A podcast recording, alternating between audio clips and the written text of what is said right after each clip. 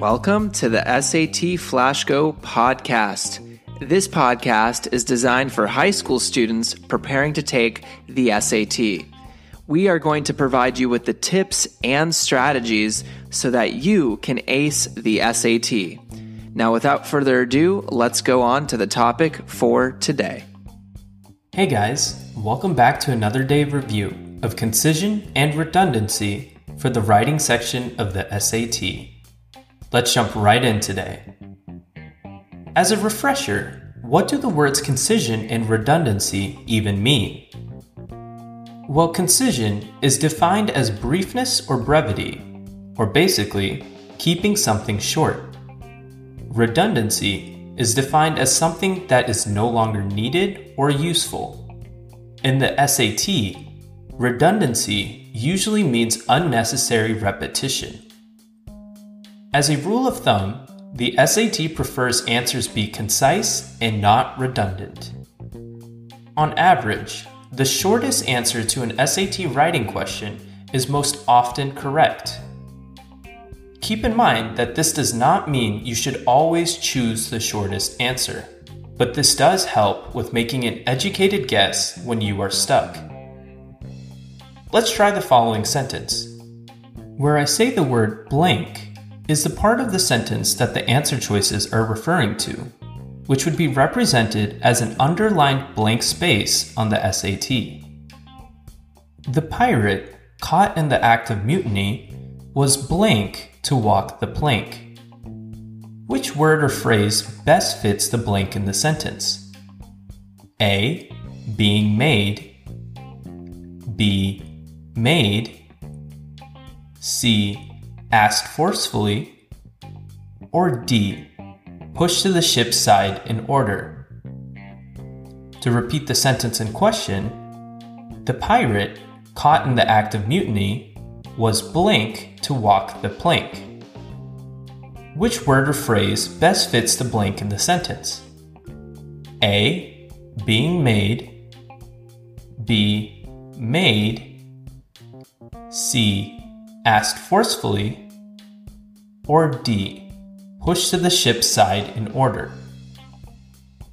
The shortest answer, B, made, works quite well here, so we'll keep it simple and choose B to leave us with the sentence stating that the pirate, caught in the act of mutiny, was made to walk the plank. Here's an important tip to keep in mind. When provided with an answer choice that states delete the underlined portion, this answer choice is correct almost half the time.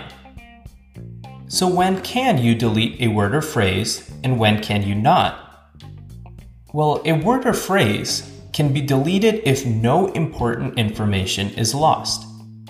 Likewise, a phrase does not need to be added unless it provides new information. Otherwise, we create unnecessary repetition. Here's another question to work through. Again, where I say the word blank is the part of the sentence that the answer choices are referring to, which would be represented as an underlined blank space on the SAT. During their trip to Hawaii, the two friends found many colorful shells decorating blank, likely taken from the nearby beach.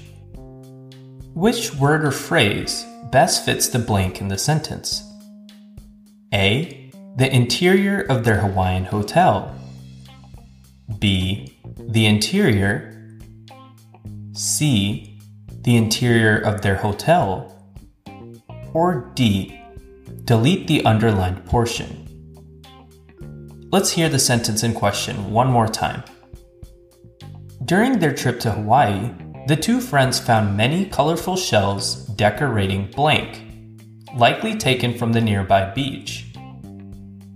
Which word or phrase best fits the blank in the sentence? A. The interior of their Hawaiian hotel. B. The interior. C. The interior of their hotel.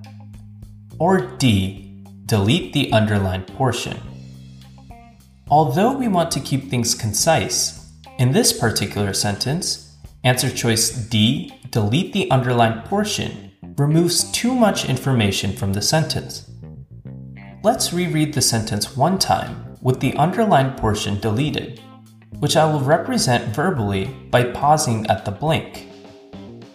During their trip to Hawaii, the two friends found many colorful shells decorating, likely taken from the nearby beach.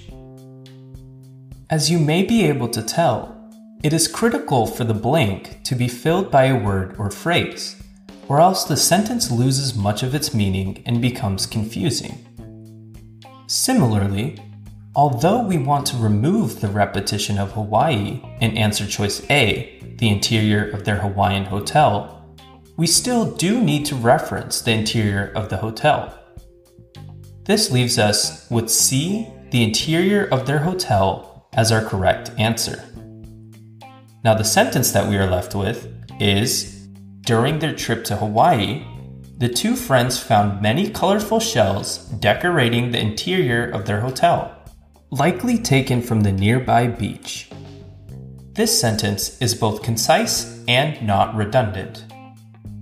In this case, answer choice B, the interior, is too broad, as this choice completely disregards the presence of a hotel. Awesome job today, you all. I will see you all tomorrow for another day of review.